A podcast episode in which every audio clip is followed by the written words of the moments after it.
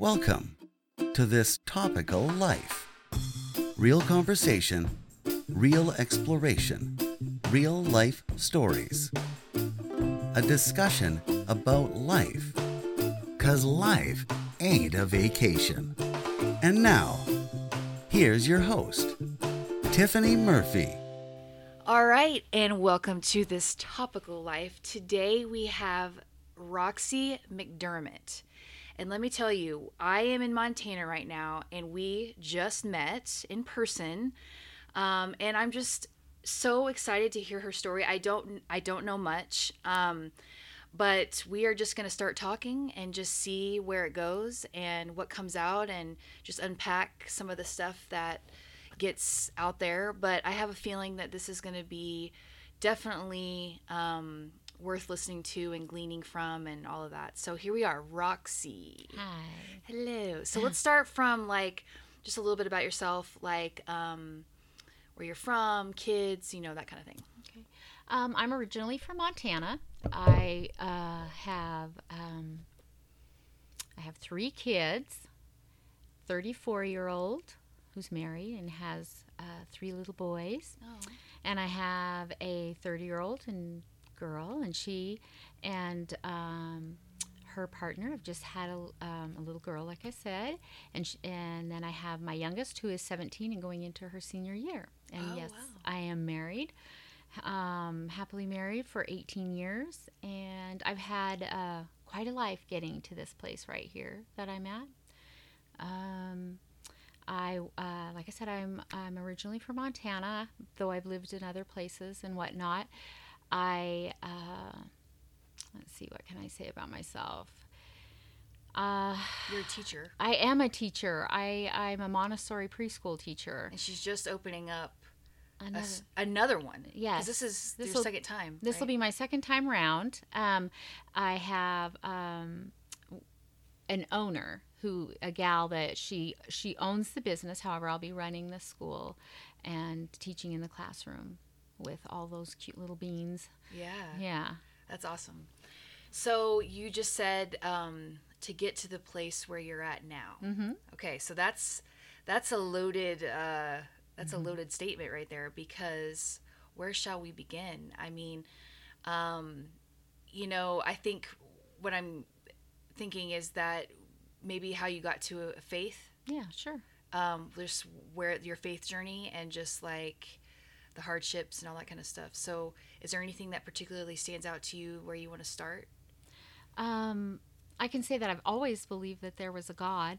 Okay. I um, my uh, when I was two, my mother uh, and my um, father divorced, and there were four of us kiddos, and the boys went with my dad, and my younger sister and I went with my mom, and my mother remarried uh, an abusive man, and um, in in this time of my life. Uh, I would still cry out to God. I knew there was a God when I um, I would go to the Mormon church with um my stepdad's family and my mom, uh, and I would go to the Baptist church with uh, when I would be visiting dad, and so I I was being taught there was a God, and uh, um and I wanted there to be a God because I wanted there to be someone that was going to save us. And as a child, I would cry out to God for that. Yet, when we were finally um, out of that terrible place, I still would cry out to God, but I also had a, a misconception of what He was like. And so I think I thought he was probably mean and stern like my stepfather was. And then also uh, not around like my father was. Though my father was around here and there, um, I always felt like I was chasing him. Like I was chasing him to have a relationship with him. And I felt that all the way into my 40s. And so, um, but with uh, many trials that I had in between that, he, even though he left our lives when I was 13, my stepdad, I mean, I guess he didn't completely leave our lives because I have my youngest sister is is he's the father of, Okay. and so um, There's like five of you then. then there yeah there's five of us. And so and my and my father remarried and had other children too. So i have other siblings that way as well. But um when we were out of this abusive relationship i found myself still in it in my mind because you go around thinking that um, I'm, I'm doing this wrong or every time you have a mess up uh, it's like um, oh god's going to be so mad at me you know and so i'm going to suffer because of this.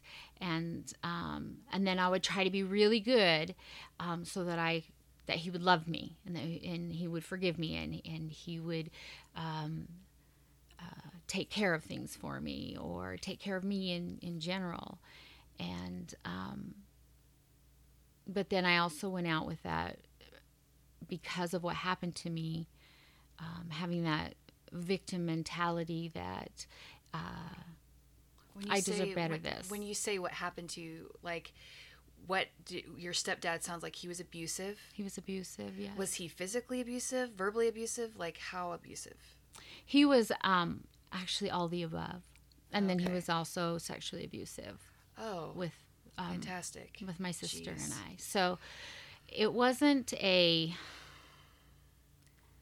it wasn't a safe place, obviously, and um, you're you know my view on what men were really like was very different. I want I kind of made everyone suffer because of all the men that came in my life. I believed were just like this, Right. you know you you get this um uh I, I don't even know how to explain it but You just almost expect it.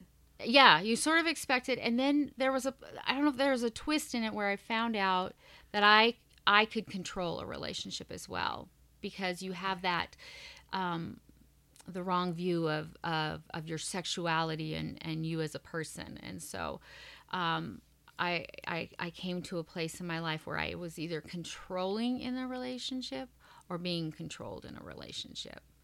And um, yeah, I just, I had a misview of everything. And I, I felt the world owed me somehow because of what happened to me. So that was always my excuse too. Well, if I treat you badly, it's because, well, you know, I had a bad life. You know, I was treated badly as well. And, um, or I was with the, I didn't think I would ever get in where I would be in an abusive relationship. That, uh, but that was that was easy to get into than I easier than I thought. Because I always thought I, I would never do what my mom would did. I don't, you know, Right. I just didn't think. How do you not know that your kids are being abused like that, or how do you? And um, and it wasn't that I I was angry with my mom. I don't think I ever became angry with her. I just didn't understand how she didn't see this going on.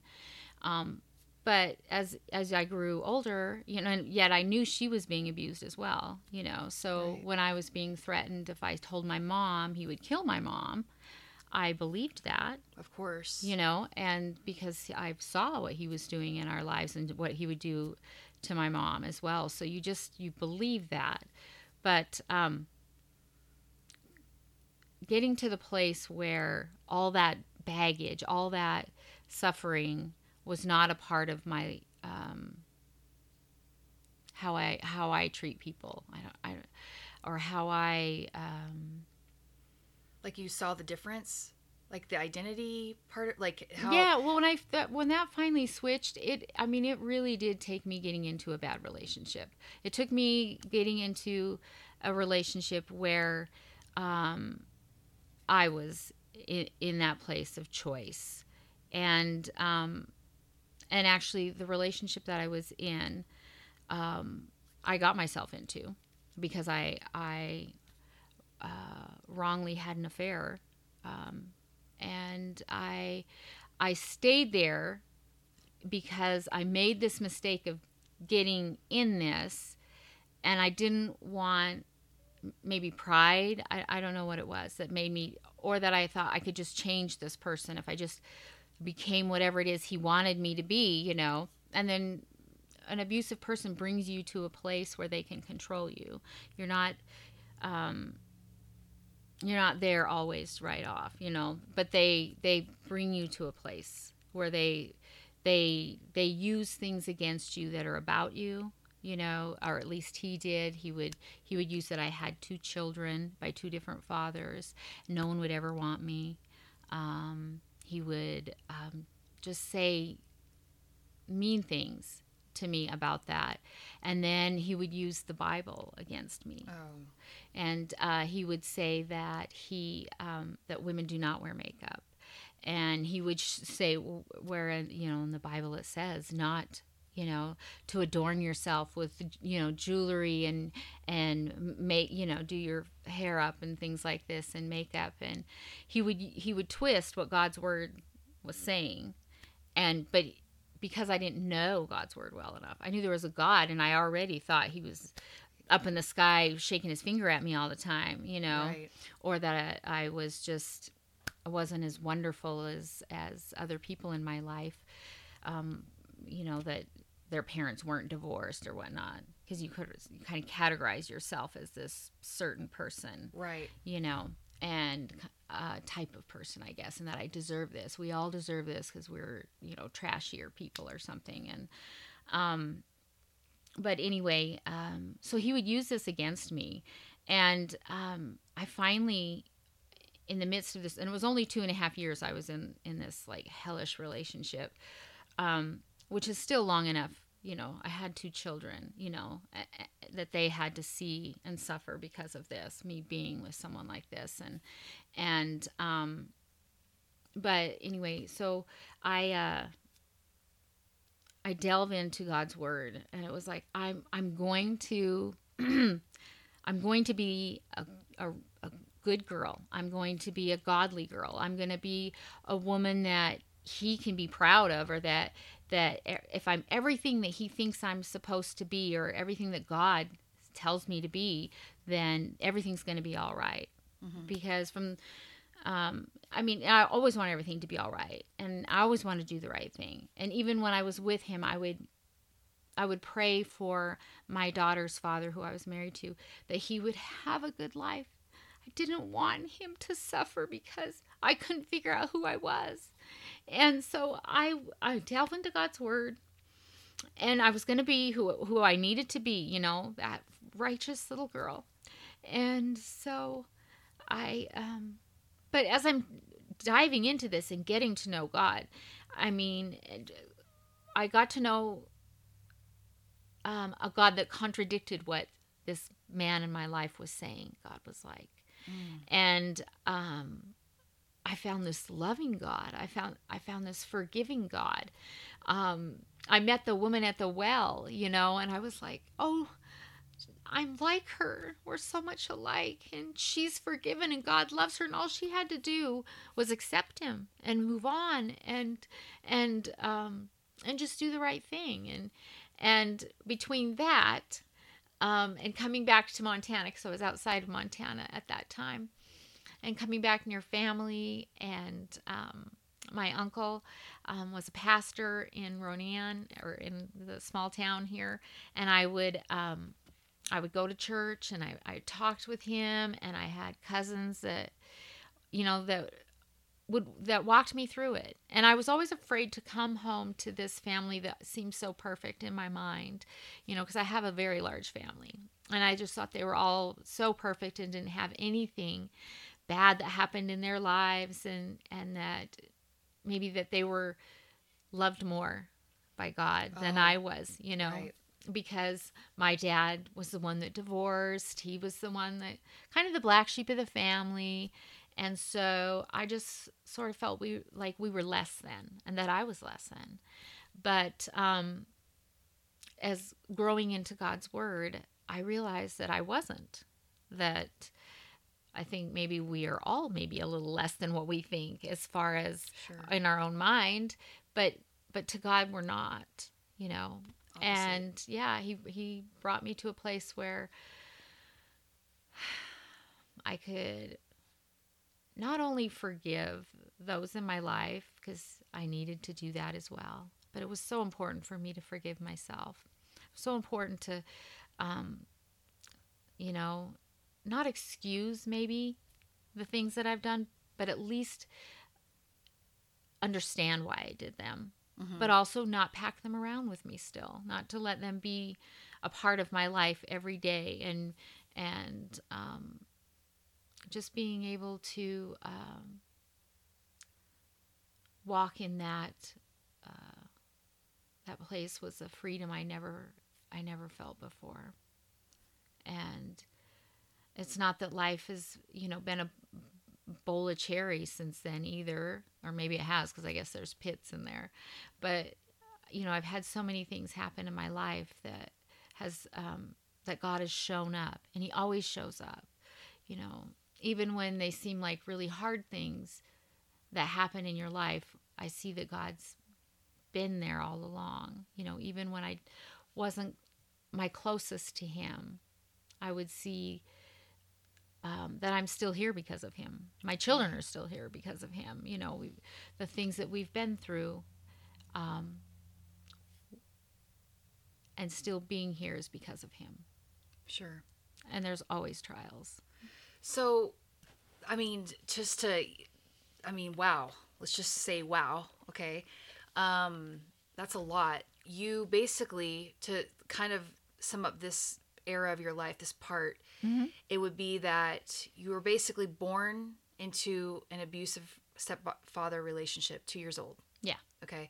Then you had a sense of God, going to a Baptist church, going to a Mormon church, just feeling that, but then never measuring up. Mm-hmm. Then this abusive stepfather was mm-hmm. like sexually, verbally, um, physically abusing you, your sister, and your mom. Hmm.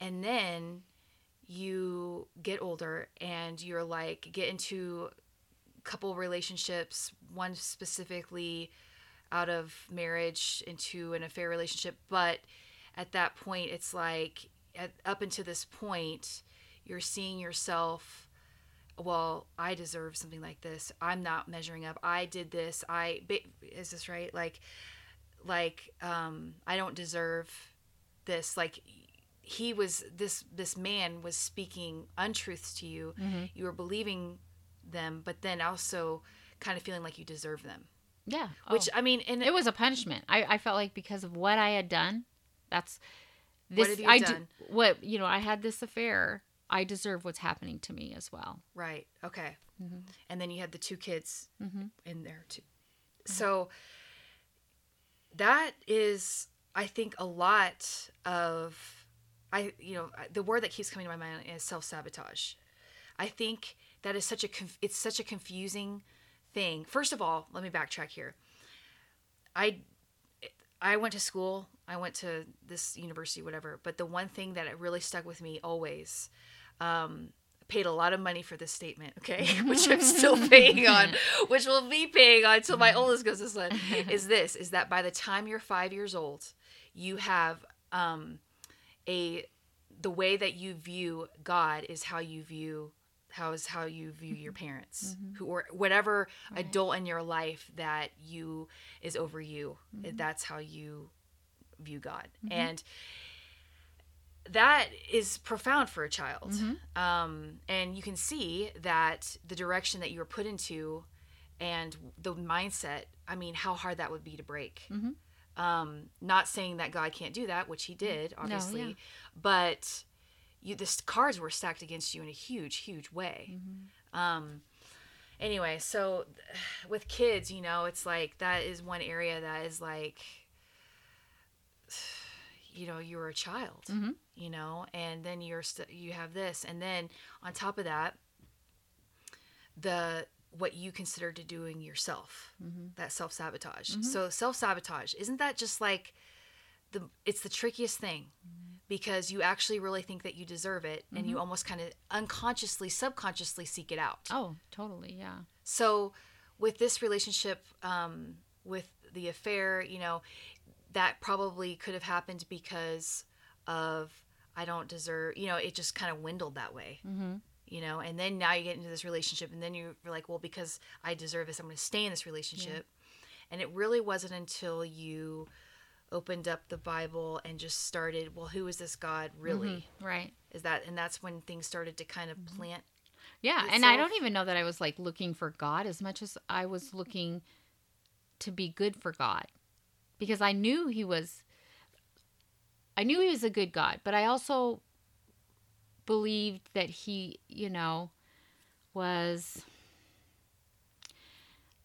I don't want to say mean because that's the wrong word, but Punishing? yeah that he would punish me that he was um yeah I- i couldn't help but think he had that a little bit in that because you view your father your father figures are most often how you view god Yes. you know and so i i just i but i also knew there was something bigger about him and better.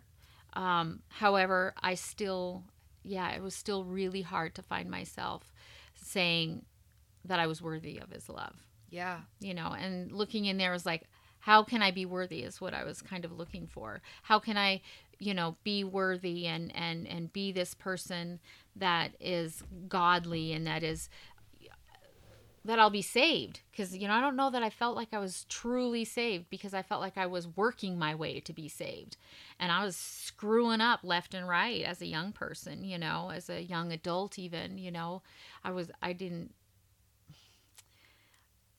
I just it's so hard to pinpoint one thing, but I, like I say, getting into this where I was in this relationship and having him badger me and push me down as this terrible person, I just felt like if I I Change that. if I change that and I felt like this says. yeah and look in the Bible and do exactly what it tells me to do okay uh, you know you say here I you know can't Wear makeup. yeah wear makeup or do whatever so but as i'm reading it and talking to god you know i um i and i felt him showing me that that was that was different that what what this man was saying to me was untruth. And that that he you know was re he was just using it to try to beat me with it beat me with the bible basically and and um, make me um, be in his control and do whatever he, you know he told me to do and how i you know how i walked how i talked don't wear sunglasses you know anything that he i think that would make that me look is- Who is that? I know. Jeez. anything that would make me look remotely um, uh, attractive or something is what I must be what it was. I mean, he literally would not allow it, you know. Wow. Okay. And um, so uh, I had, you know, he wanted me just like this plain thing, you That know, but but he had over. complete control over, and he would, you know, I mean. I was not allowed to use hairspray, but his hair was like lacquered back with hairspray. You know, he took, made himself look. People, he was a narcissist. Narcissist, right? Is that the right word? Where, he was full blown. yeah, I would say any abusive person um, is has definitely tendencies of narcissism, oh yeah, regardless of how much or they're on the scale. yeah, This guy sounds like a real oh yeah, he was a peach. yeah. Um, he, but I, I can't Easy to Re- fall into though. Yeah. And I can't I'm so easy. glad there's ways I'm glad about it because it did bring me to the place with God that I needed to be. Yeah. And and so I guess that's where I come to the place where it's like I I can take what's happened to me and I can moan and cry, be a big boob about it and and and or I can I can use it for my testimony. I can rise above it, learn from it and help someone else so maybe they don't stay there as long Right. you know or that or that that they um will beat themselves up for it because crap happens to all of us and Our choices. and sometimes our choices yeah will make crap happen too yeah. you know and um but we can't we can't just live in that that mud pit we we have to pull ourselves out brush ourselves off and try again and Yeah. just keep going and um i think that um i finally finding god and finding that i don't need this is this isn't i'm not worthy of what he's doing i'm i'm worth more than what he thinks i'm worth Yeah, you know this guy. Mm-hmm. this guy is wrong and i am i you know god found me worthy. And if i was the only person on this earth um i'm trying to remember if it was my uncle who had said that to me but he would have died for me. Mm-hmm. you know if i was the only one that needed it he would have. And um and that kind of a love and that um it's what sustains me i guess. Because like i say we're never free of things happening you know um there's just i feel like i'm like all over the board here with our Yeah. little talk because there's just i'm There not is- sure what i should pinpoint my talk on Yeah, you don't you don't worry about a thing. You just you're you're saying all the things. You're saying all the things. i'm saying everything you're saying you're saying all the things, but you're going in the direction of um like your identity, Mm-hmm. like your true identity versus your what man made you feel like. Mm-hmm. And that is such a complicated thing for healthy and unhealthy people. I mean, it's just a lifelong journey, really. So it is yeah. So for you though, like I want to start where you basically start discovering that okay, this guy is Loserville, mm-hmm. and I'm worth more than what he's saying. So what transpired after that started to set in? you know um it took a little bit Because you were married for two years. i was um well we were only married a year Okay. if not even a year, I don't think. I'm trying to think. Almost a year, like 10 months. But I was in this relationship.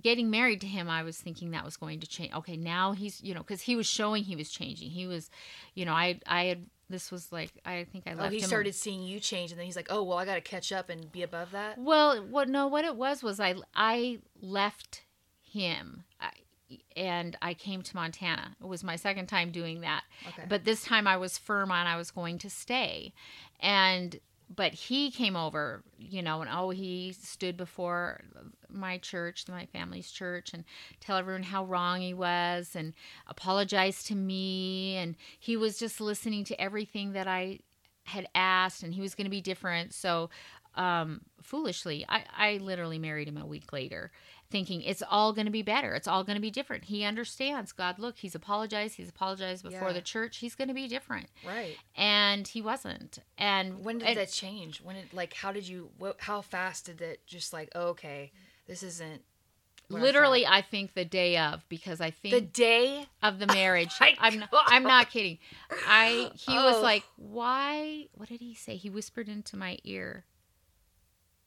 And I was in, in dressed and ready for the everything and he's going, "Why are you wearing makeup?" He whispers to me in my ear, "You don't need makeup." And my hair's not. I mean, I wish I had the wedding pictures to show you. Literally, I looked like the saddest bean you'd ever seen in your life. Saddest Oh little thing in this marriage. And I'm just like, what am I doing? But you're just sort of walking in it. And I'm, I'm like walking, I'm like, I, he's going to do better. We're going to do better. We're married now. La di da di da. Go back to Washington with him. And within a, you know, like, I don't know, six months, he's like, oh, we're going to move to Oklahoma. So we, we moved to Oklahoma and I was there two and a half months. And what, what transpired i mean he was he was abusive with me he'd shake shake me i'd have bruises i i mean it was quite a journey in those two and a half years there was a lot of things that had happened but um but the the last crack of the whip that was oh that made me say i've got I'm to leave this. I'm done is he picked up my son and shook him and threw him on the bed. And my son was um i think 11 at the time 11 and a half something like that. And I was like, I can't, I can't have him hurting my children. You know, I didn't, I guess it wasn't that I didn't mind him hurting me.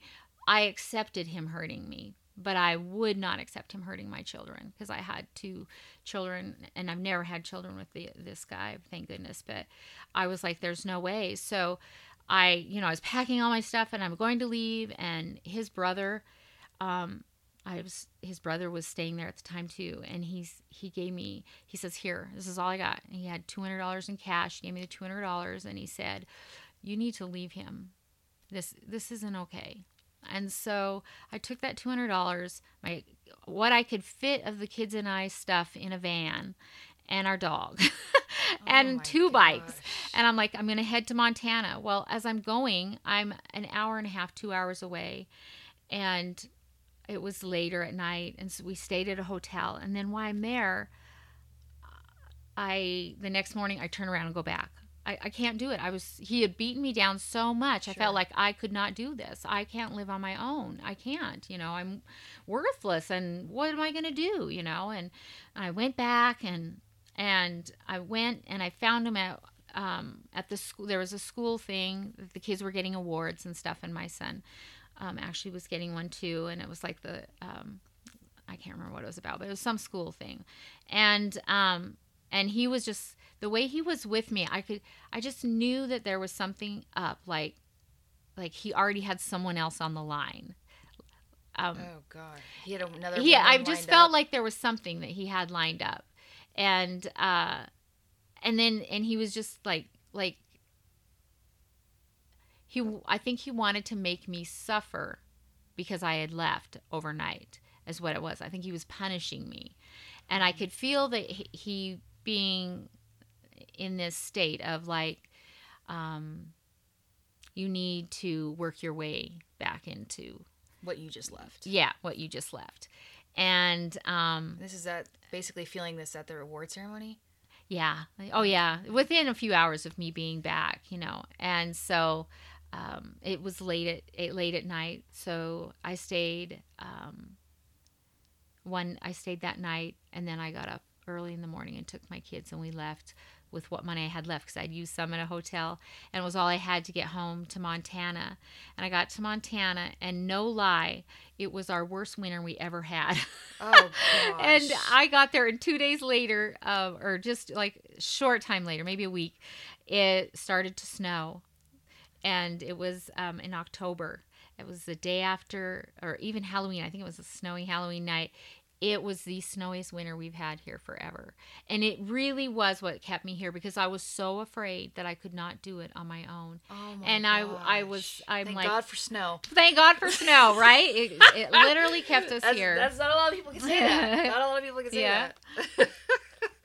and it literally is what kept us here and um, god is he just showed up every day and and proving himself to me in that time you know like how like so like how like um so you got here Mhm. snow happened and then like, you were you had like well at this point what 50 bucks 20 bucks? Yeah i had mean- so little. And luckily i had family here. Okay so you and stay with family? I stayed with my brother and my sister-in-law Okay. for a while. Then i stayed with um, my cousin and her little kids or our kids were all kind of the same age but and how old were you at this point? At this point i was i like the timelines as you can tell i like to put it 29? all together 29 29 okay. 30 30 29 30 okay uh, yeah 30. right Two in kids, there okay yeah is I- this did you have the third no No, I, I had two kids. Okay. Yeah, and um, yeah, I was probably thirty, maybe maybe thirty-one. No, I must have been thirty-one because I didn't start dating my husband um, until I was thirty-two, who I'm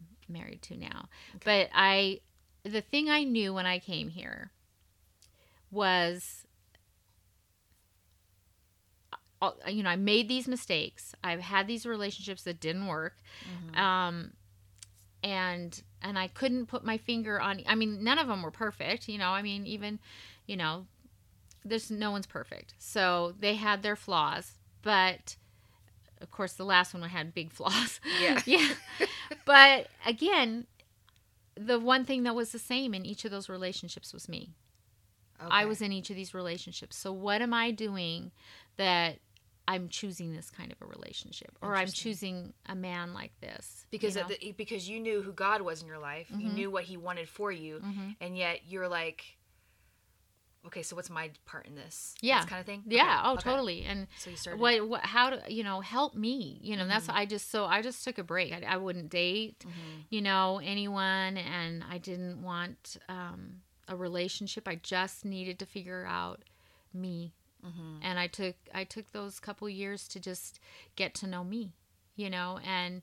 and um it wasn't easy. There was a lot of hard things about it but i literally you know within a few months you know i was i went to church um always um, here um, with my family, and um, my uncle had preached on um, giving, and I remember I was, it, you know, I I've had a little trailer I was renting from someone at church. Had, you know, I was renting for two hundred dollars. I had this four hundred dollar payment I had to make on my van, and um, bills, you know, stacked up like Them crazy. bills, them them, bills. them their bills, you know.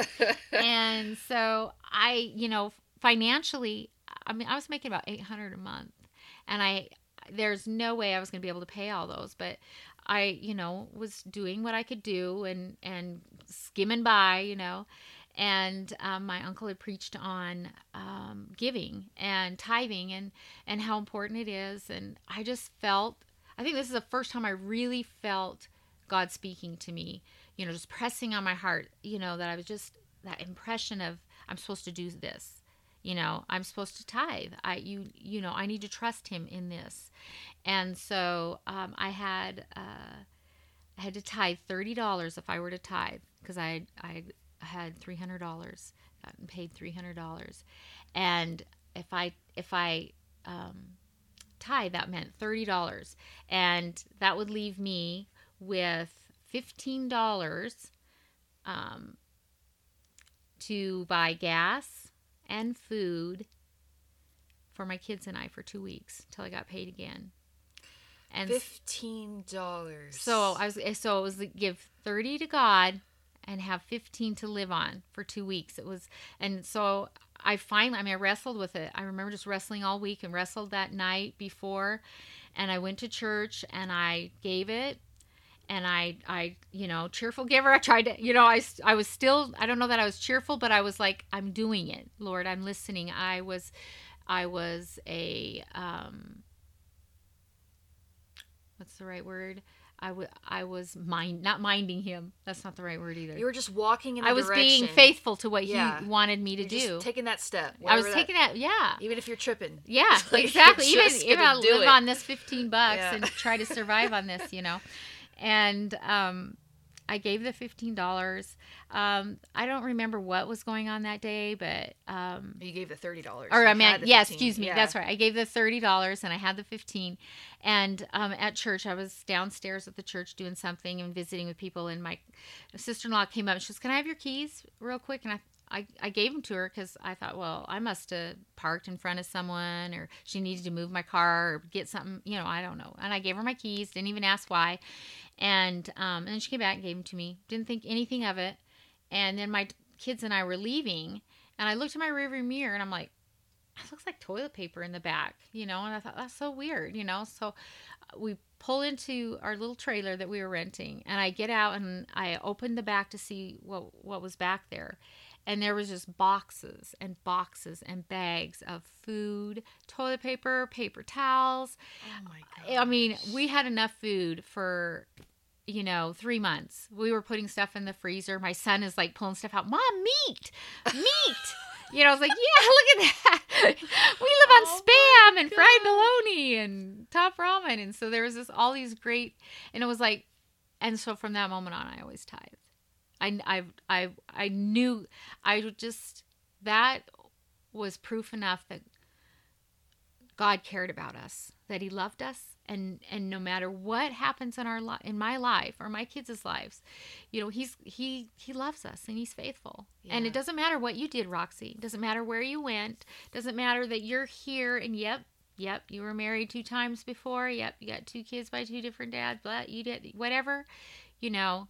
God, He didn't care about any of that. Mhm. He didn't care about any of that. And um, And, and you know, and the thing about tithing, it's like God doesn't need your money. no, he He, doesn't. want, he just wants your heart. That's exactly it. So he just wanted. It's like he wanted you to. He wanted to show you. He wanted to Mm-hmm. give you that. I mean, so much of I think in the legalistic, churchy, you know, Mm-hmm. atmosphere, it's so much about like, um, if I don't do this, God's not going to Mm-hmm. Right. blah blah blah. And it's Yeah. like the opposite. It's like, give me this, and I'm going to give you more. Right. Give me your heart, and let me take care of you. Exactly. um, and it's just so obvious with your story too that it's just like holy cow like he just wanted to give you so much more Mm-hmm. than that fifteen or thirty dollars, Right. or whatever. Yeah. So he just was pursuing you Mhm. In that. I think you know. I mean, Yeah. that's so cool. That's He so just- cool. Opened my eyes to him and I think from that time on I was able to trust him with everything. I mean it really did. It was it was turning the corner of trusting Yeah. because we still had so many things that went on in our lives and and he he just proved himself faithful always, you know. I mean my kids and I I mean when I you know, we got to that 2 year mark of not dating or doing anything um I had I had met my husband um, beforehand um, just at like um, like work setting or something like that. I was working a party or something um, because I was waitressing, and so but I didn't know him. Know him. It was an introduction, and then we got uh, we got together. It's it's such a strange Story. story. I mean, well, because he it wasn't it wasn't like this godly thing. You know, my husband isn't a believer, and I, I, I think that is where you know. We would joke, my husband and I, about how I was just enough a believer that I would, or just enough an, of a young Non-Christian? Christian Okay. that I would date him. But um and I was a good enough, you know, and I was such a good girl that he would date me or something like that. I don't remember how we we worded it except that you were on the same yeah, same wavelength. we were kind of moment. yeah, at that time where I would accept, you know, where I would date him because he knows that um 3 years into our marriage that my faith was even stronger then and that's I think where we had a conversation once where I said if I wasn't if I were to be dating right now I wouldn't have dated you because you don't believe because my faith is way stronger and know that God wouldn't have had that but I said but I know that you came in my life at the time that I would choose you um, and date you because your mom also prayed for a um, believing wife for you and so um, I think it was meant to be. I, Yeah. Even though you know, I mean, Well, God then- knew it was going to be that Sure. way. So I feel not that you know it's the ideal way. I go to church alone, you know, when I go, or or with just my kids, um, but never with him. But um, but I wouldn't have. I mean, he's he's a, he's such a good man. Yeah. Well, and I mean, too, it's like you say, you know, your faith is stronger. It's like being married to him has gotten you that way. Oh, it has. He knows it too. yeah. Yeah. So regardless of Mm-hmm. this or that, it's definitely goes into play. Yeah. know? That's oh, interesting. Yeah. yeah. No, I and I always joke with him. He's my, he's he's he's my earthly Holy Spirit because he, you know, because he doesn't believe. I. I'm Like, more faithful almost. I mean, it's like I, I I make sure I'm doing things in the right way.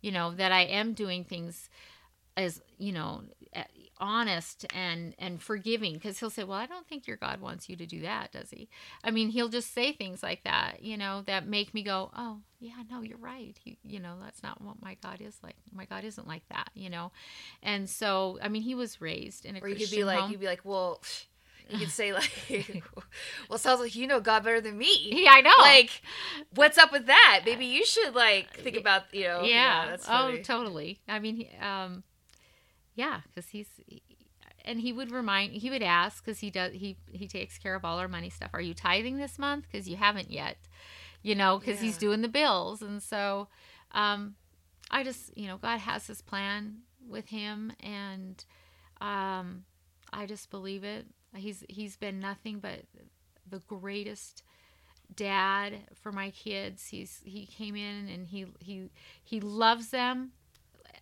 like his own but he respects their fathers as their fathers of that you know. He's just a good he's just he's just been a good fit. He's just been a good man. And he he still is. And and he's got me through many things. And helps me to see um he just keeps me solid if that makes sense like in- Centered? centered yeah, Yeah. because he doesn't let me uh, um, control him or situations and he doesn't control me and he would never and he keeps you know so he just keeps me in this little place where i you know if i You're equals. yeah that we are equals and that we've we um we can conquer the world with the two of us you know and and god i always say and god Yeah. Mm-hmm. And so, you know, one thing that we had kind of talked about too is, um, so, like the um, with everything you've been through, and there's Mm-hmm.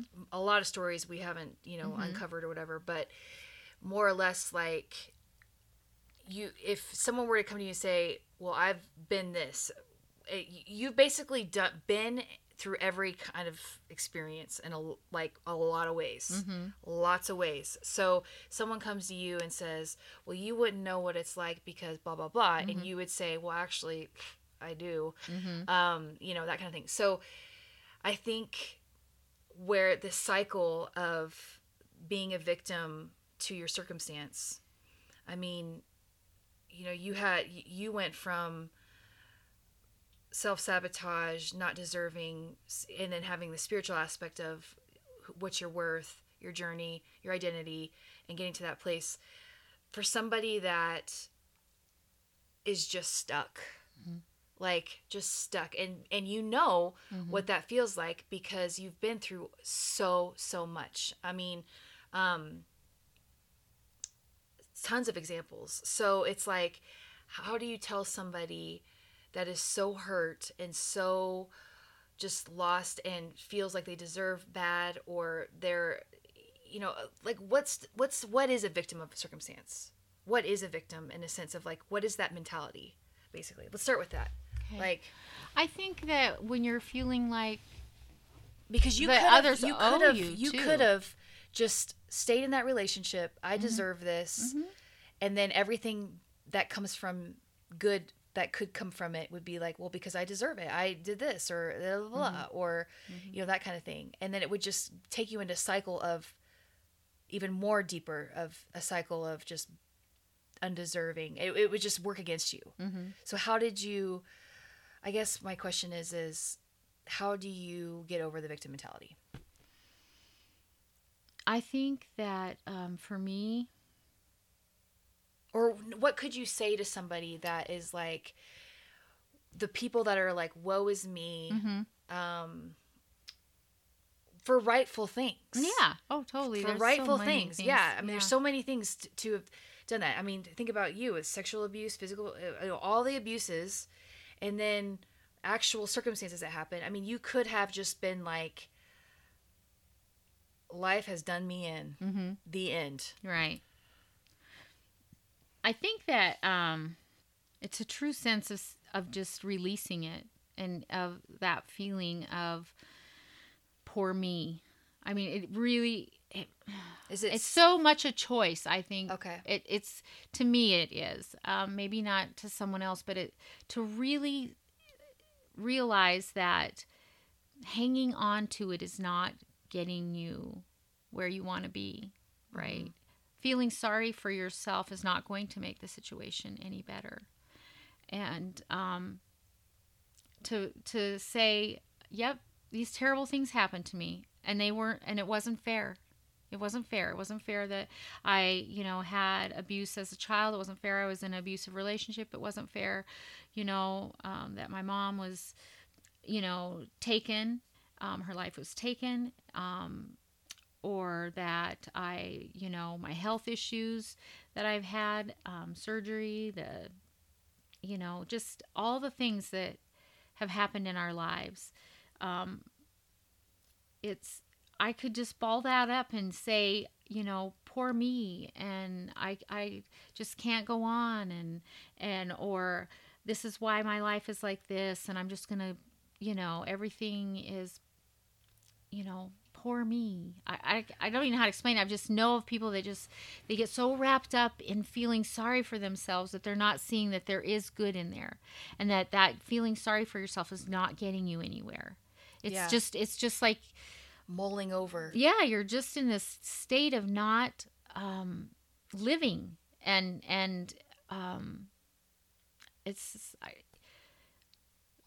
it just needs to be released. It's just a matter of letting it go. And I know we get stuck there. I know I myself can find myself in that pit feeling bad, but I also know that I I don't want to stay there because I've been there and it gets it's nothing. It's nothing compared to living um, with the freedom of knowing that, yep, those bad things happen, but they don't define me. Mm-hmm. I'm not this person because this abuse happened to me, and I and and I'm not, you know, um,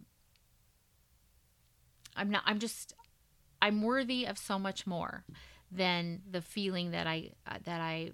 Uh, that I deserve this or that or not even that just that people are mean or they're bad and everything bad always happens to me and it's hard to hang around someone that's like that because they bring you down, right? So you're bringing your own self down when you're feeling like that as well. If you're just feeling sorry for yourself and feeling like the victim, um, you're just it's just it's just a sad place to live. And I think the moment I realized that all these this bad stuff happened to me, but that doesn't mean I need to stay there. It doesn't mean that that defines me. Um, I'm not. Um, I'm not a bad person because this happened to me, or I'm not a dirty person because this happened. You know, the abuse or or um, any of that. It's it's it's just pointless. That's just a pointless feeling to. I mean, attitude. It's not going to do us any favors I, I, I just don't even know how to explain it except that I don't. I know it's hard. I know it's hard. I know I know that it's hard for some people to pull out of that. It's just like have the grace for yourself to know that it is hard. Try to mm-hmm. take a step in a direction. Yeah. Do you well, think human nature wants to move on? You know, I don't not everyone. I think some people it's so hard for them to let it go. They they they if they've been wronged, they you know, and you know, they they are they're right to say that that was bad that happened to them. Yes. You know, or that my husband did me wrong or that, you know, or that this person did that, but let's say if we took Facebook into consideration, you know, where you What's are, that? I know, right? Where, where you're constantly you posting, say, mm-hmm. stuff that is um, negative quotes uh, that pertain to that person, whoever did you wrong, right? Mm-hmm. So if you're doing that over and over and over again, you have a new post every day or every week, you got a new post about that, some great quote about this bad thing that happened to me. You're not letting that go. You're still hanging on to it, right? You're yeah. still feeling sorry for yourself. And it's unintentionally, you're making yourself be stuck. Yes. You know, and I think you can do that not only with Facebook and things like that, but you do it with your own attitude and how you talk to people. And so if you're talking to someone, it's always, oh, what was me? This is what's going on now. And this happened to me and that happened to me. Then it makes it hard for the other people mm-hmm. too, you know, but it's also hard for them. I mean, because to feel yucky like that all the time, God doesn't want that for us. Right. He doesn't want us to feel um, less than or broken.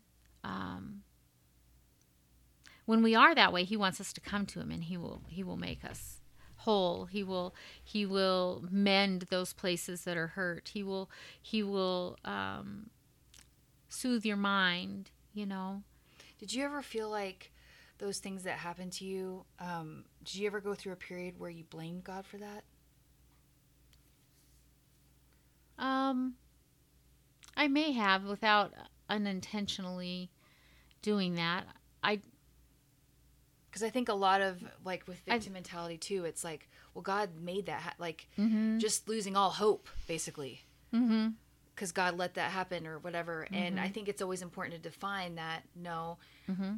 God technically he allowed it to happen, but he never wanted it to happen. Right. It is literally because there is sin in this world. Yes. That is here. Mm-hmm. Um, that that happens. Yeah. And uh, honestly, I mean, I struggled with that for years. I still do. I Mm-hmm. mean, you see something bad that it's just it's it's gut wrenching. Mm-hmm. Oh, Absolutely, Totally. just like what that is not. I mean, I have some questions when I Yeah. go to heaven. Totally. Mm-hmm. Um. And and yet here we are, just like, but taking these steps that you're saying actually does lead somewhere. Mm-hmm. You know, recognizing where you're wronged, and also giving yourself the chance because in the end, Mhm. it's it's for you. Mm-hmm. You can Mhm. reap benefits. Yes. There's there's the at one point the pain goes aside and there's more good than bad. At some point there is Mhm. that. Yeah. Is that true? Oh, totally. I think so. I th- I'm So someone in a pain so in a victim mentality you can Mhm. say keep going. At some point the good is going to outweigh the bad. yeah. And is it's that true? Well, I don't know. Sometimes it doesn't. I mean, If but it is a choice. It's a choice in your mind. I have to say, I I mean, s- sucky things have happened in my life. I mean, in Can the you give me last an example? let's see, let's say five and a half years ago, my mom was, um, she was uh, murdered by Your my mother- nephew. Your mother was murdered. My mother was murdered by my nephew.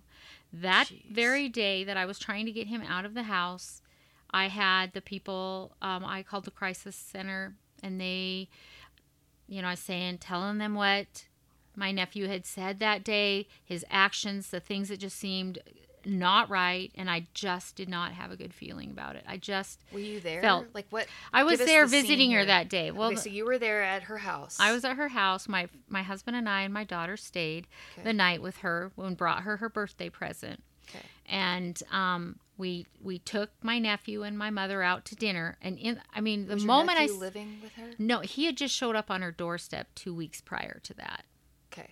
and she let him stay um, because she didn't want him to go and stay with um, his sister, my niece, who has um, um, children, and she she just felt like that something was wrong. That he shouldn't be around the kids. She didn't trust him around the kids, but she also didn't want him out on the street either. And so she let him was letting him stay there. But she, I could tell she was wasn't super comfortable about it Yeah. you know but she was going to because she didn't she just thought it was the right thing is what i think. And so but that night we took took them to dinner and he like jetted out in the middle of things. Just you could see it was just his mind was like nuts you know why the busyness of people hustle and bustle of the restaurant everything. He just he jetted out and my daughter my oldest daughter um, went and followed him and talked to him in the car for a while and just trying to calm him down. And she said you know she later on told me he was just talking weird stuff or whatever. But um i uh the ne- so we stayed the night there. He was sleeping in the basement at my mom's and he had come up um bolting up the stairs about four in the morning. And my mom and my daughter my youngest daughter were s- sleeping in the living room because they were watching late movies and my husband and i were in, in the spare room and i heard him like the clunking of the stairs and him coming up and i just felt uneasy all night. I wasn't able i wasn't able to sleep well. And i peeked out uh, and looked at saw my mom laying on the couch. I said what's that noise? And she goes i think it's tyler. Oops sorry. Anyway so i so i go on out and um Go to see what's going on. I went around the corner into the kitchen where he was at, and he was he was um, in there just wrestling around, and and then he and I said, you know, what's wrong? What's going on? And he's just rambling weird stuff, and um, and then he went and he sat down, and um, and he had long blonde hair. It was in his face, and had his head kind of down, and he was talking about all this bad stuff in the world and i'm just in my mind going please lord give me the right words to say to him. I don't even know what to say. And he's talking about how you know um, kids are abused and you know people are doing this and people are doing that. And and i s- said to him well you know i said um, you know god is good. I said i said uh, that um, but you know evil is out there. It's like it comes like a roaring lion you know um, to to kill and destroy and um, and he started playing with his hair and he and he and he whispered under his breath, "I am that lion." And I I went, "What?" What? And I mean, because I heard what he said, but then he changed it when I when I said, "What did you say?" And he said, "I'm like a lion. My hair is long." And just between that and the Actions. the actions of him, but also the it ju- there was just a darkness, a heaviness, and and it was around Christmas time, so we were getting some Christmas shopping done, and my mom didn't want to come with us. And um, I didn't like leaving him there, and she was like, "It's gonna be fine. It's gonna be fine. If he's still acting weird, I'll, I'll, you know, take him down to the to Providence on Monday or drop him off at the Poverello because he was always, you know, kind of living on the streets and and um, I said, all right, you know, and but I couldn't I couldn't stick with it all day. I called, I called my son and my daughter-in-law. Who do I call about something like this? And my daughter-in-law found uh, talked to her mom, and they were in Spokane. They found a number for me to call about the crisis, you know, crisis line in Missoula to call. So I called. Um, and they said they don't put away people for their thoughts or their actions like that. If your mom feels threatened, have her call the police. Um, and so I called my mom and I told her, you know, he doesn't have to be there. You, you, you know, and again, she said, I know if he keeps acting like this, I'll, I'll just, I'll take him, you know, on Monday. I'm going to be fine. And my daughter had a wedding and she lives in Missoula. So I had her and my niece that were going to go and hang out with my mom that Sunday. And just, um, just so I knew she was okay, you know, and hang out with her and be other people around. But, um, but that time never came. He took my mom's life um, that night around nine o'clock, and um, I got the call like four in the morning. They'd been calling just numbers, not knowing who to call, in her phone, and they finally got through to me. And um, so, but I, even in the midst of that happening, God showed Himself to me, you know, in so many ways. Um, and knowing that it's evil Yeah. it's the evil in the world that you know does all this and it, it feels like there's so much because we have this and then you know i before that i had lost my s- sister-in-law to cancer and then my brother a few years before that and um and then my niece yeah i mean there were just so many things that happened in our lives um Well, that specifically happened in your life. Mm-hmm. Yeah, and and uh, you know, I had um, two different health issues that had happened back to back, both dealing with the nerves. Where um, one was a, uh, an infection that was in my tooth that went back into my trigeminal um, nerve, which caused trigeminal neuralgia, which um, causes a clenching and extreme pain in your face Oh God. and we couldn't figure you know the dentist didn't, couldn't figure it out at first um, and then went to a neuro neurologist and and got me on medicine and they're thinking it might be that they do the mri thinking maybe i have um, uh, something else wrong you know in the brain that's causing it maybe ms or something and there was none of that and So meanwhile, you're in extreme. Meanwhile, I'm in this extreme pain and taking medication that made me like a zombie woman.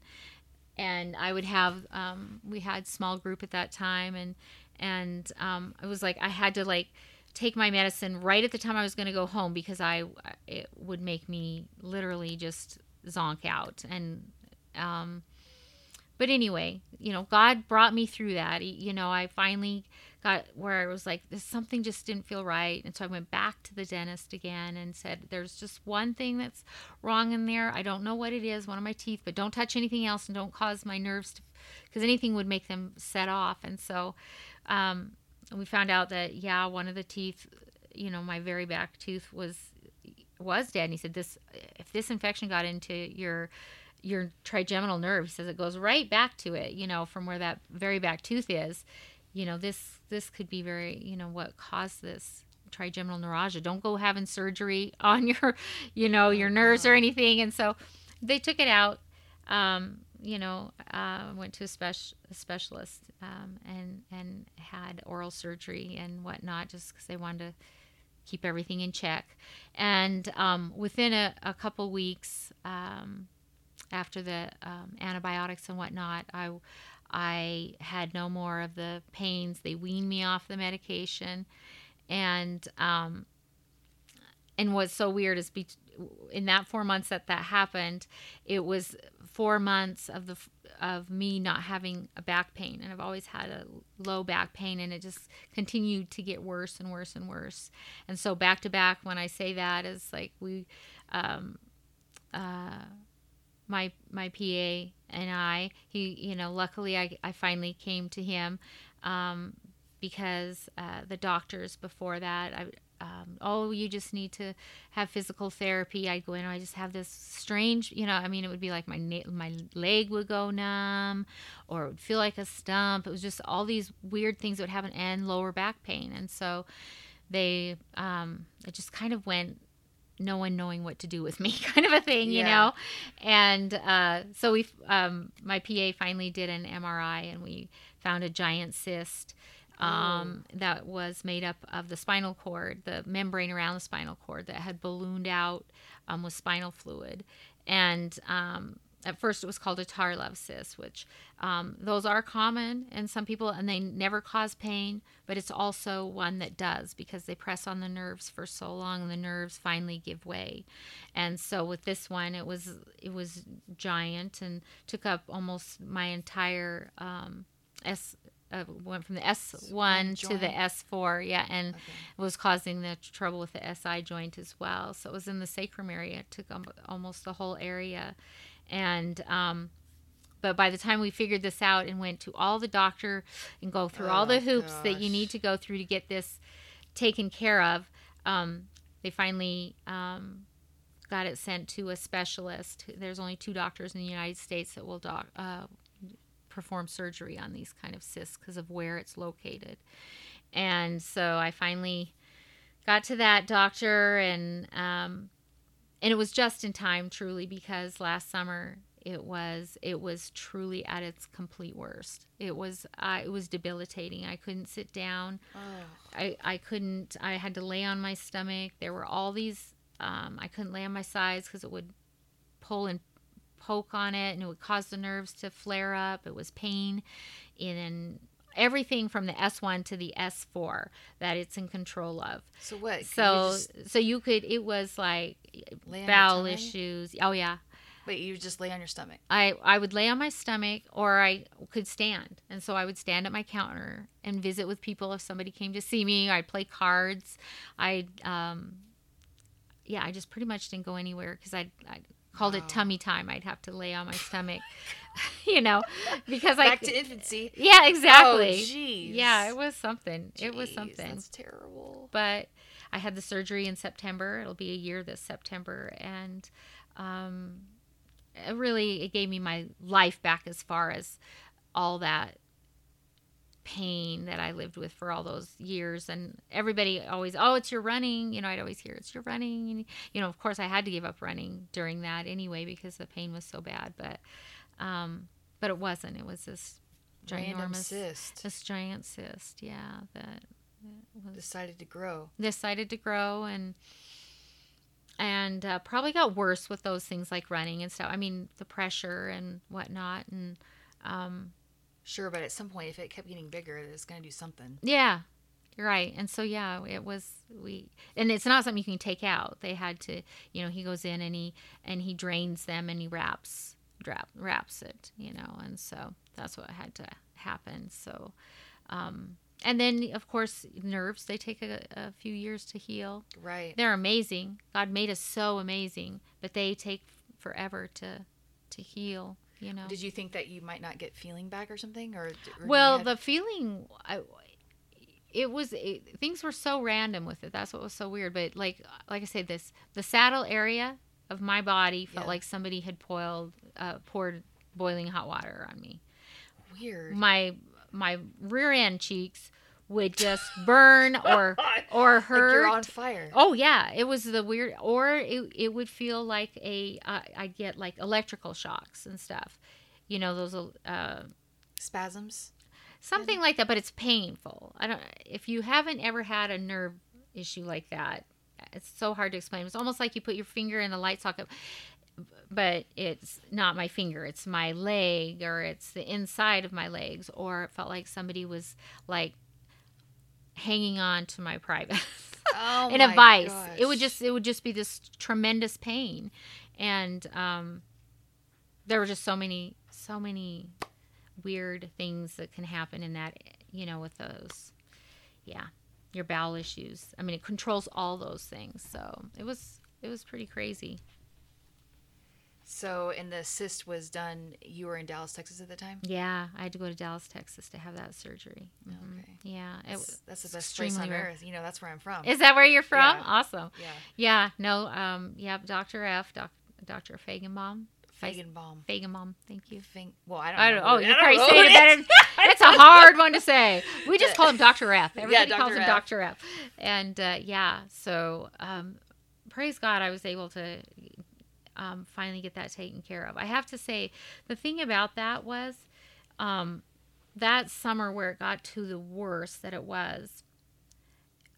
God, it's it. It was kind of like a place where I um, felt like I was in that desert, preparing myself for what was going to happen. You know, where Yeah. I'm like, you know, every time I felt sorry for myself, I would pray for my friend who um, has uh, had just discovered she'd had a brain tumor and has three little ones. And so every time it, it was too painful and I wanted to cry out and say, I can't do this. This is so much, Lord. You know, instead of saying that, I would pray for her. And I'd pray that He would watch over her and give her relief of her pain, that He would, you know, heal her, and that He would watch over her children, and that the surgery surgeries would go well that she had to have and whatnot. And so t- I would take my mind off of myself. You know, I would take and not. I didn't want to be the victim in it. I wanted to be able to pray for someone else and lift their hurts up and know that God's going to take care of my hurts. I don't have, He knows where I'm at. You know, there was one day where I went and um, I was crying out to him and saying, "I don't think I can. I don't think I can take this pain anymore because physical pain, every single day of your life, it's debilitating and, and it's you know you can only hold it so long um, before you just start melting. melting exactly you just feel like it's this is too much you know and I'm, I remember saying I, I just don't think I can do this. Are you sure? You know I mean why is this happening? And just whining like I you know that's who you whine to. If you're gonna whine whine to God. Yeah. you know no one else wants to hear it. You know? Yeah. so I'm whining to God about it. And I you know I had the Bible and I, I opened it up and I opened it up and I think it was um it was like Jeremiah or something like that. And um, I was just kind of thumbing through and and talking to God in my mind and whatnot. And um, I just said, I, I just need to hear from you. I need to hear, you know, something about this. I just, I can't keep doing this. And, and, um, and so as I, I flipped the page just after I had said that to him. I just, I need to hear from you. And I glanced over, and there was this highlighted area that I don't even remember why I highlighted it because I really, I usually use my Bible app and not. I haven't been on in my Bible Bible, you know, hands-on Bible Yeah. for you know a while, at least you know a good ten years, and so I uh, or five or six years anyway. But anyway, I, there was this highlighted area, and as plain as day, it was almost as it jumped, like it jumped into my, you know, mind or in my lap or whatever, that said, "I will rebuild her." And I knew that that was for me.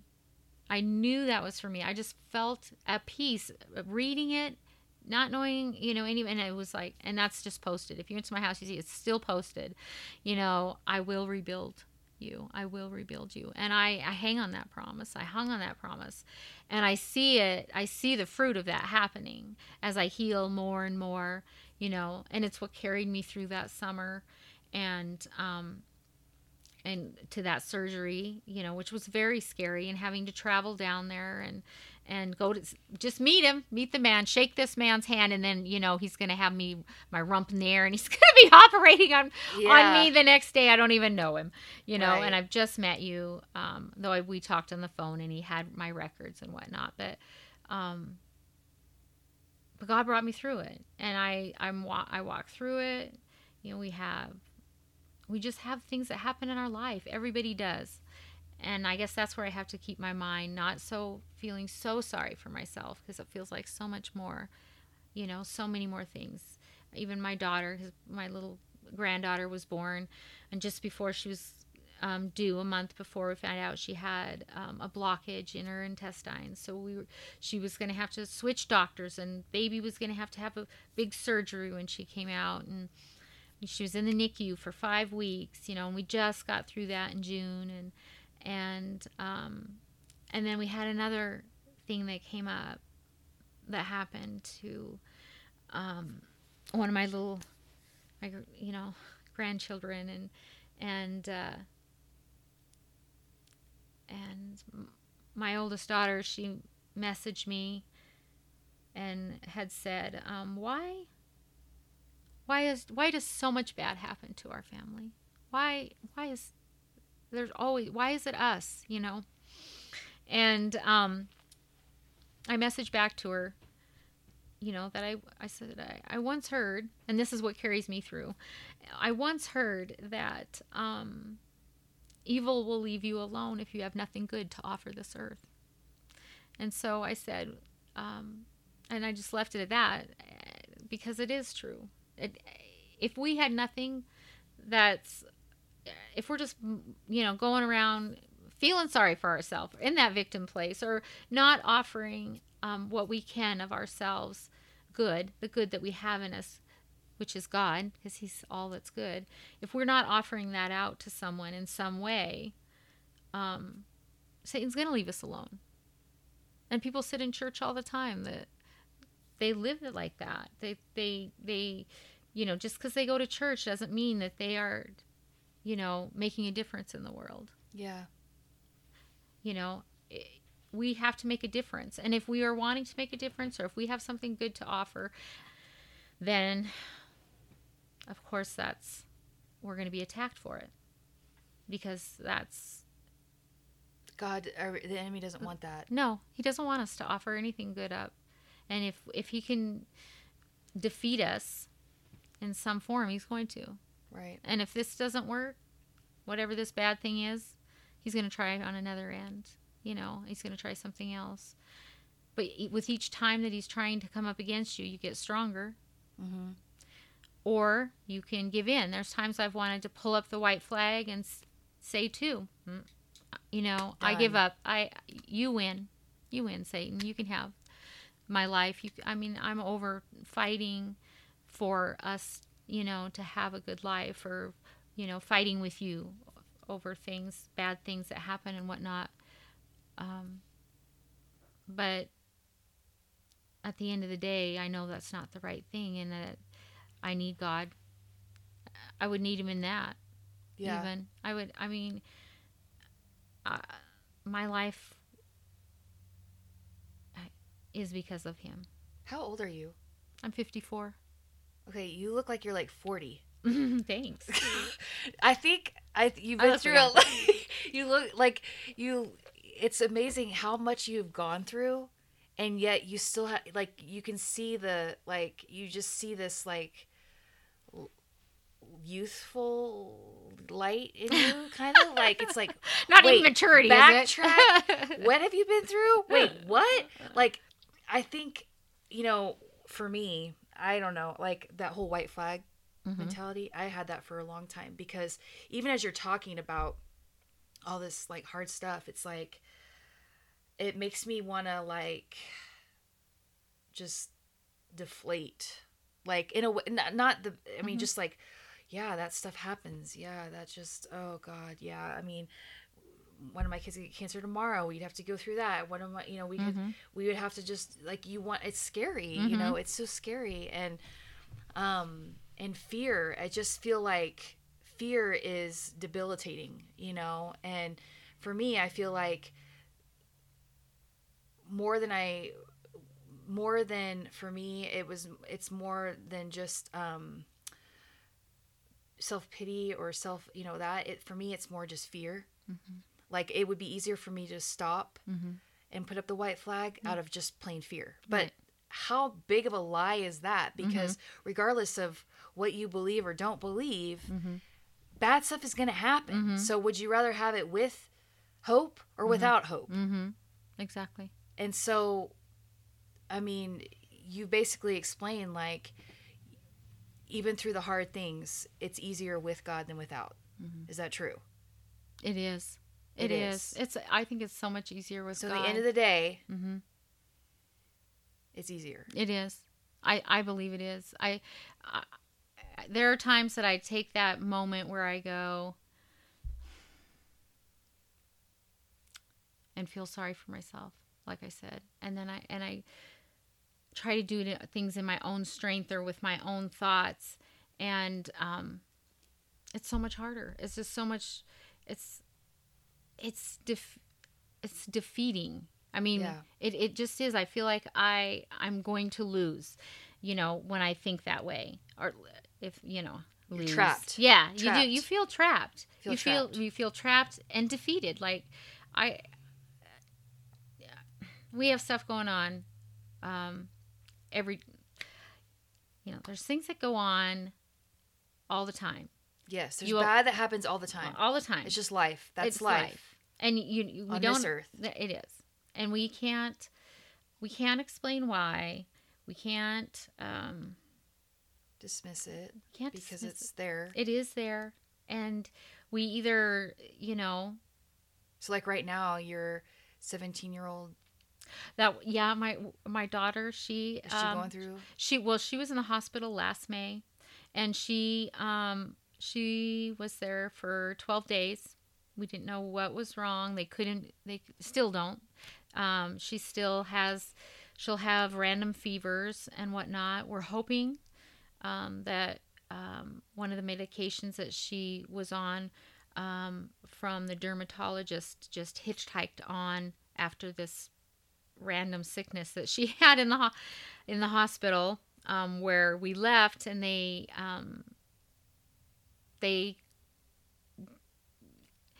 they couldn't even tell us what was wrong with her. They had to write down something so that the that the insurance would pay for her to be at the hospital. However, they had no answer to what really was wrong with her.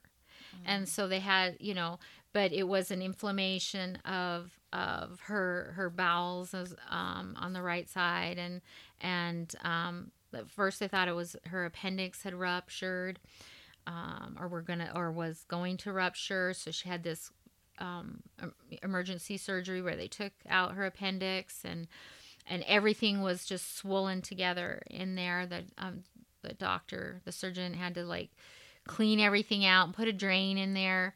Um, and what we were thinking it was that you know they were thinking okay it's an infection but at the end of the day it wasn't. There was nothing that it could they could tag it on. And they sent it literally out i mean things like malaria um, what else? There was just so many different things so many different tests that they had sent um, these cultures out to try and figure out what was wrong with her. And um, they came back with just no answer. And then she started having random fevers every couple months. She'd get sick and um, so we've been through different doctors. Um, now we are she has well she has her normal um, doctor that she has and then she has um, an autoimmune doctor that is on the investigation crew as well as well as an OBGYN as well as an ID doctor an infectious disease doctor trying to figure out if all this is connected to her these fevers and everything from what happened in the hospital um, And this is still going on. and this is still the, the last time was may may was her last bat with a huge fever Okay. uh, like up to almost 104 um, she's 17 so it's not like she's a little small child but she you know um, is getting still getting sick and there Yeah. and uh, so we, she hasn't had anything since then praise god so we're hoping it maybe um, like i said that that this um, medicine that she was put on for for um, the dermatologist for acne that we're hoping because it's a super strong thing that maybe this like hitchhiked on and made her sick. That's what my husband and I are hoping for. And then the ID doctor has everything lined up for if she does have another fever though to go in and have her these other tests that they're, going to take and then um, send some down to uh, um, to um, check on some other testing with uh, maybe um, what's the right word for that? Where you find out your not your identity but your um, Blood kind of your make DNA makeup. no. Well kind of like that but um, your ethnic. Oh, your complete ethnic because one of the things that he thinks it could be the id doctor thinks it could be something to do with um, i can't remember if it's a european fever syndrome or some other kind of syndrome like that. Anyway that causes um, the body to have these fevers and then um, the uh, abdominal or the heart or the lungs inflame with it. And so um, it's not something that is uh, curable but it's something where like if she starts having a fever they they had to fix that and they don't you don't have unnecessary surgeries like what she had with taking out the appendix and Right. whatnot. Um, but like i say i feel like that's such a i don't know. It's just too many weird things in our life. So to me i just want to say it's the medicine. She's gonna be fine. It just took a long time because she you know she was very very sick she was sick to the point of her hair thinning out to you Oh, know her boy. she was very anemic after that there was just so many different things that i just wanted to be just one little thing that's fixed you know or that was a random thing and that we won't have to ever encounter again you know but yeah. only god knows that but of course I, we cling i cling to that you know Well, it's clear that you do. I Mm-hmm. mean, in talking of all of this, it's like, wow, Roxy, like you're, if there's a war, you're ready. Like Yeah, you're like, if there is a war, you're in the front lines and you're gonna defeat it Mm-hmm. because you're, you know, your your your strong belief and you know what's made you stand strong. You know, and not many. I mean, honestly, it's like a wave, and you don't have a wavering faith. You don't. You I- don't. I probably no No, not. I mean, I can't say that my. I can honest. I mean, those kind of circumstances. You've lived a lifetime already. You have. So you're a living. I mean, when you say rebuild, I mean, like you're. You are like it's like there. Like you're. You're now like. I don't know how to say it. Like. You know, like when you're um like when you die you're like complete you know like you, you like you find it like you're kind of more complete than i think a lot of people around you. Because you understand that deep faith so so so far deep in your being that not many people get to experience that or necessarily want to go through the experience to get to that point you know? Um and that's where for me like with faith and fear it's like okay i if i if whatever comes my direction lord i want i i'm going i want to believe in you. And to get to that place but to have but you were at that place and then you also have proved it over and over and over and over and over again. And there are many many stories we haven't talked about but i feel like we've covered enough to where it's like wow um something's going to come in your way and there's no question where that's going to stay. And and for somebody that's um in the self pity party thing and then also the fear which i tend to more go towards um there was one thing i wanted to mention that just kind of simplified all that for me um, was someone so i have a friend who uh, whose husband went outside their marriage and um, there was a a wise wise woman who was involved in my in my world at the time. It was so random. It was so random. She was there. It was just like I, th- I swear I think she was like an angel at that time. Um, and she came into our life, and I was like, hey, we should talk to this girl over here, this woman. And she was older, and you know she'd been through a lot too. And she was like, and my friend asked her, my friend was just like, when am I to get tired? When am I going to get over this? Like, when am I to, st- gonna, when is this to stop? Mm-hmm. You know, and she goes, when you're tired of thinking of it, thinking of it. Mm-hmm. When you're tired of good. thinking of it, you're to come to a place where you're like, you're done. Mm-hmm. And it's exactly what happened. It was like, it was almost like the circumstance just got so obnoxiously in her head over and over and over and over and over. And what could be different? What could I have done different? What could have this and this and this and this and this? And then it feels like crap. I'm, I'm upset at him. I'm this, I'm this, I'm this, I'm this. And, and, and then all of a sudden it's just like, I'm just tired of thinking of it. Mm-hmm. I'm just that tired of it Yeah.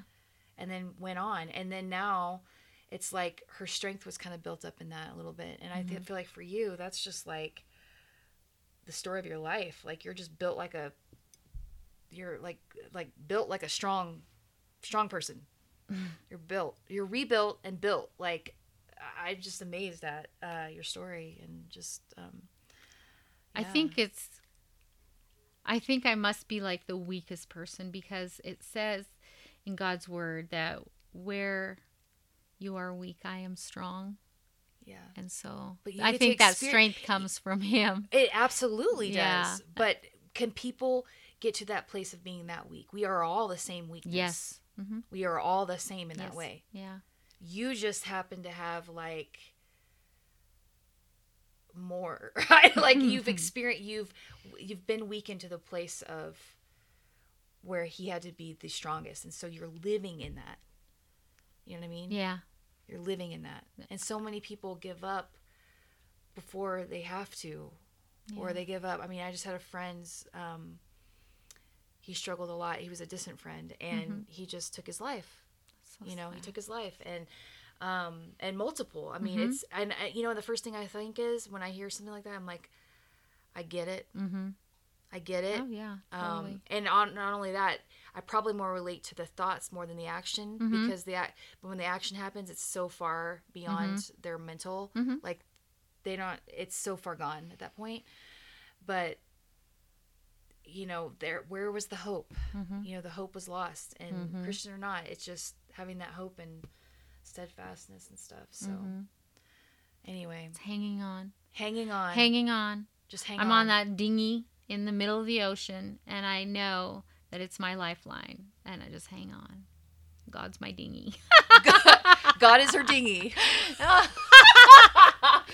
Oh Maybe I've gosh. been talking too long. I'm just hanging on, hanging on for dear life. Oh my gosh. Well, Roxy, um, thank you so much for coming on Mhm, today and um, talking with us. And I just so enjoyed getting to hear from you. And I know people listening are thanking you for being on here too. So thank you. They're going, wow, she really does ramble. God is my dinghy. You've been listening to This Topical Life with Tiffany Murphy. Available through Podbean, iTunes, and Google Play. Look for us on Instagram and Facebook. Donations to help support This Topical Life can be made through Patreon at patreon.com. That's P A T R E O N dot com. Front slash This Topical Life. Likes and comments are always appreciated. And don't forget to subscribe so you don't miss an episode. We'll see you next time for more real conversation, real exploration, real life stories. Because life ain't a vacation.